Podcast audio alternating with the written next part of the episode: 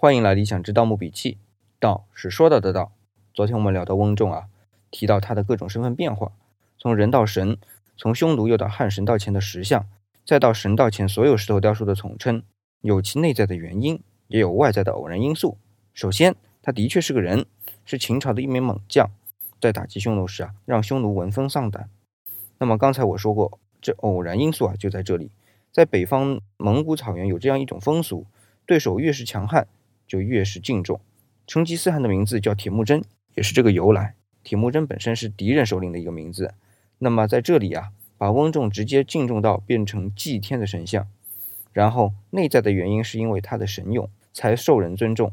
这种尊重在他去世后直接成为了辟邪的化身，这点和后来的秦琼和尉迟恭变成门神是一样的。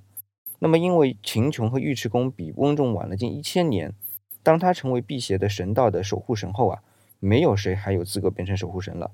久而久之呢？只有他一个人独当。然而，当久了唯一的陵墓守护神啊，人们就索性把所有的墓道两旁的石头雕像都称为翁仲了，包括石马。这一点也没有偏离翁仲因为勇猛的内因。顺便说一句啊，翁仲姓阮。